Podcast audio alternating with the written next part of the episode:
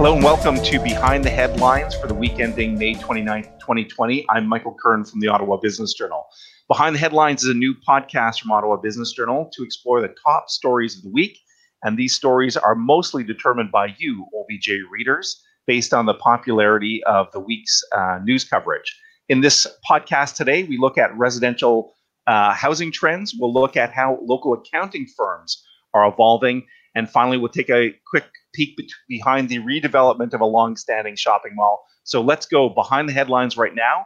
Please welcome Peter Kovessy uh, and David Sali, two of OBJ's editors. Welcome, guys. Uh, so Mike. let's dig into uh, story number one. And uh, Peter, we're going to start with you.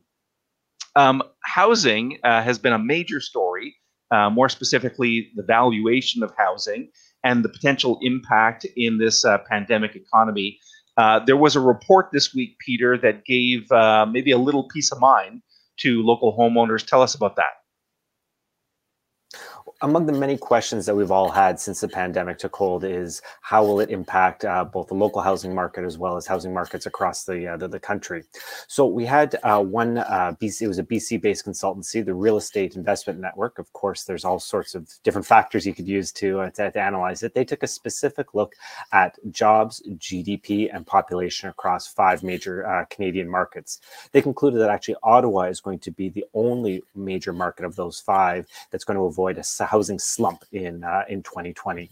Um, of course, the big, big, big factor is uh, the stability that the federal government does give our local economy, both in terms of uh, of jobs and uh, and continued uh, economic output. Um, they made a comment to say that actually Ottawa is in the uh, beginning to middle of a housing boom. Um, I took uh, raised a bit of an eyebrow on it. Certainly, it feels like it's been uh, quite a few years that uh, Ottawa's residential real estate market has shown uh, incredible strength, both in terms of, uh, of housing starts and resales and overall housing prices. So that definitely seems to be giving Ottawa a bit of a buffer, combined with the stability of the federal government. Um, listen, Dave, um, you had an opportunity to talk to speak with one of the uh, major uh, housing uh, developers in, in, Ottawa, Claridge, a company that's very well known to uh, to our viewers throughout the city. Uh, you spoke to its leader, Neil Malhotra. What did he have to say this week? Uh, well, yeah, as you say, Mike, I, I talked to Neil Malhotra. he's the vice president of Claridge Homes. I spoke to him earlier this week, and um, and yeah, much like the BC report, uh, he feels pretty bullish on the housing market. And well, he should. Claridge has a number of multi unit developments um, already underway right now and plans a lot more. Uh, it just recently unveiled plans for a, a, new two building project on the site of the former Webb's Hotel. Uh, that's at 1705 Carling, just east of the Carlingwood Shopping Center. Uh, Claridge wants to build a nine story uh, retirement residence and a 21 story rental apartment there. And um, uh, Claridge also has a number of other uh, other other multi-unit proposals on the go. Another one on Carling Avenue, um, not far from Carlingwood, and uh, of course, it's got Ottawa's marquee condo project. That's the 45-story Icon Tower that everybody can now see rising at the corner of Carling and Preston. Um, Malhotra says the icon should be done by early next spring. Construction was delayed a bit due to the pandemic, but he says units in the in the 250 suite high rise are selling quite well despite the downturn right now. And um, and yeah, he says he's pretty bullish on uh, things overall. Uh, Claridge, of course, has also has East Flats. Uh, that's the five high rise plan at LeBreton Flats they've got in their pipeline. And he says he's going to unveil several other developments in the near future. He says Ottawa is reasonably insulated from, from any economic downturns because, of course, it's um, uh, heavy employment, uh, uh, federal government, and tech employment base.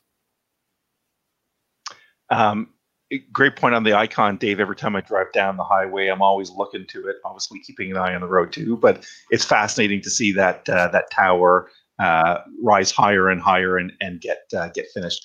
We're going to move to our uh, second story now and go back to you, Peter. Um, MNP is one of the big uh, accounting names in Ottawa. In fact, a, a Canadian headquartered uh, accounting firm, and uh, they made an acquisition. So tell us about that, Peter.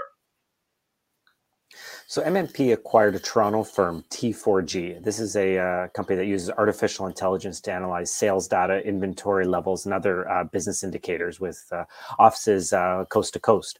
What's really interesting is that uh, MNP, as you mentioned, is a national firm, but uh, this Toronto-based company is actually going to be absorbed into MNP's Ottawa-based digital solutions practice.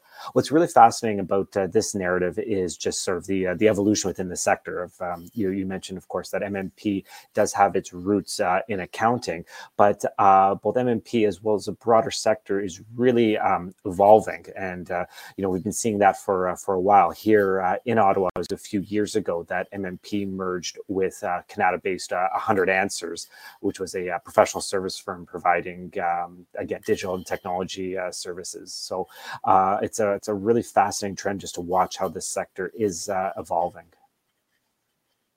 and that's a good segue, Dave. You um, you wrote a piece this uh, week uh, on the acquisition and took a little bit of a, a broader focus and talked to companies like Welch to see you know what is going on behind the scenes in the sector, why this interest in uh, data and analytics.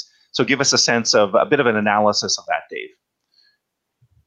Yeah, well, uh, exactly, Mike. Uh, as Peter mentioned, uh, this is part of a growing trend um, that professional services uh, firms are moving into um, into new sort of uh, uh, sort of service lines, if you will, uh, with big data analytics being a key one. Um, for instance, um, I, I, spoke to Sh- Sean Murphy at MNP, and I also spoke to Michael uh, My, um, Michael Birch, uh, the managing partner at Welch, and you know they both mentioned how um, how clients today really want to dig deeper into the numbers and and find out the story behind behind just more than just the um, you know uh, basic sales figures. They want to know how their sales numbers, how their cost of sales, for example, stack up against competitors. And so so today, um, you know, it's really all about mining that data to, to get every advantage you possibly can, especially coming out of the pandemic when when when every single company is going to be looking for every edge they can find, every um, every avenue they can find to save costs. Well, uh, big data can really play a big part in that. And Welch is partnering with another local tech firm, MindBridge AI, which makes software uh, that uses machine learning technology to detect fraud and flag other questionable accounting practices in a company's books. And Birch says um, he sees a day soon when that sort of technology will be used to, to do a lot of other things too. It'll be able to help clients um, sort of um, sort of you know rate themselves against competitors and how they stack up uh, in in, uh, in in how efficient they are at doing business uh, using a whole range of metrics. And uh, and he says more and more clients are asking about these services now, and they're becoming a much bigger part of every professional services firm's toolkit and uh, and it's only going to become even more important in the years to come. Yeah, I, I agree. part of a bigger trend uh, in discussions I've had with uh, EY, they're getting into human resources. Deloitte's getting into technology. So the professional service firms are certainly looking to uh, broaden their offerings to uh, to get deeper into helping their clients. Listen, the third story and the last one for today is uh, the redevelopment of a old school, bit of an old school mall on Merivale. Merivale is one of the you know the main shopping drags in uh, in Ottawa. And uh, Dave, there is a, a, redevelopment proposal for the Merivale Mall. Tell us about uh, tell us about that.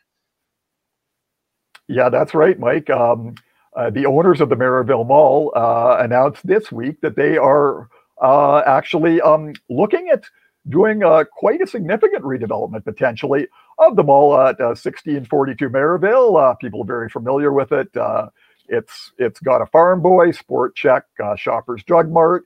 It's um it's sort of uh, it's you know in that part of the city, it is certainly a major retail plaza. And First Capital Realty, uh, which owns the Merivale Mall, says they want to build uh, two at least two new residential buildings beside the mall uh, one a 12 story mixed use building and the other a seven story residential building. And this is going to be a multi phased approach. So, um, see, so First Capital is saying that they're actually looking at a whole bunch of potential different uh, development opportunities at the site.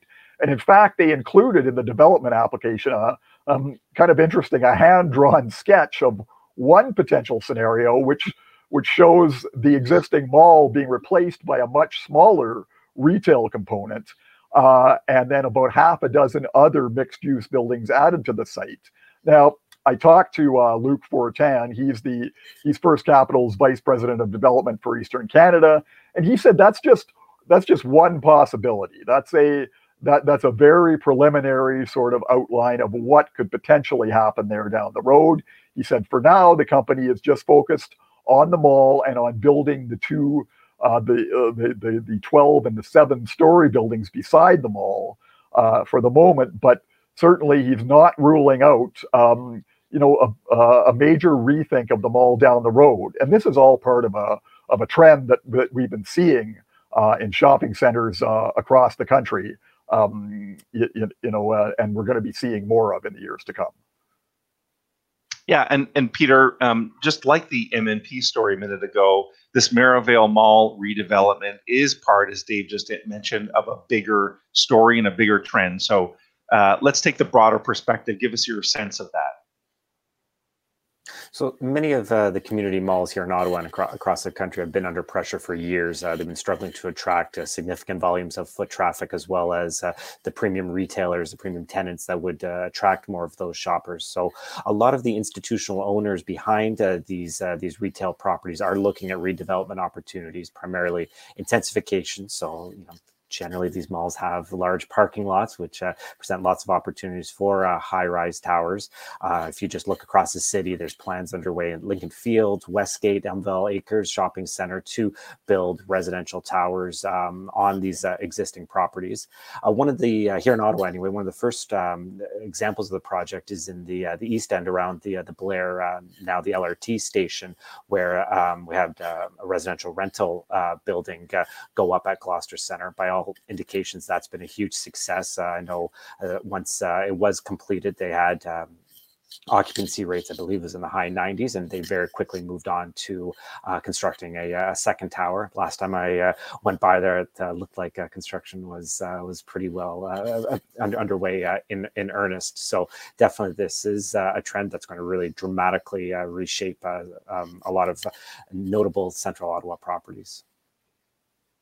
Yeah, I drove by that uh, Gloucester Center uh, yesterday. It's about 10 stories. I keep counting to see if, in fact, there's active activity uh, on it. But yeah, I love love those points. Uh, people are looking for more density, you know, on the property they own. And then, of course, uh, that's part of a larger diversification strategy around revenue. And you would think with the pandemic, uh, we might see a continued push to e-commerce. So those secondary malls do need to get re there, there needs to be some rethinking like a lot of parts of the economy these days. So listen uh, to peter and dave thank you very much for filling us in on three of the top uh, stories of the week and and digging in uh, to go behind the headlines. Um, i want to encourage uh, everyone watching and listening to uh, continue to visit obj.ca throughout the week we're updating stories uh, many times during the day. You can subscribe to obj today email newsletter. Follow us on social media and you can watch this on YouTube if you do. Uh, hit that uh, subscribe button and the bell to get notified of new video files. And also, just a reminder uh, this podcast is now available on audio platforms uh, like Stitcher, like uh, Spotify, and like SoundCloud. So, for Peter Kovessy and David Sali, I'm Michael Curran signing off from Ottawa Business Journal. Keep on watching.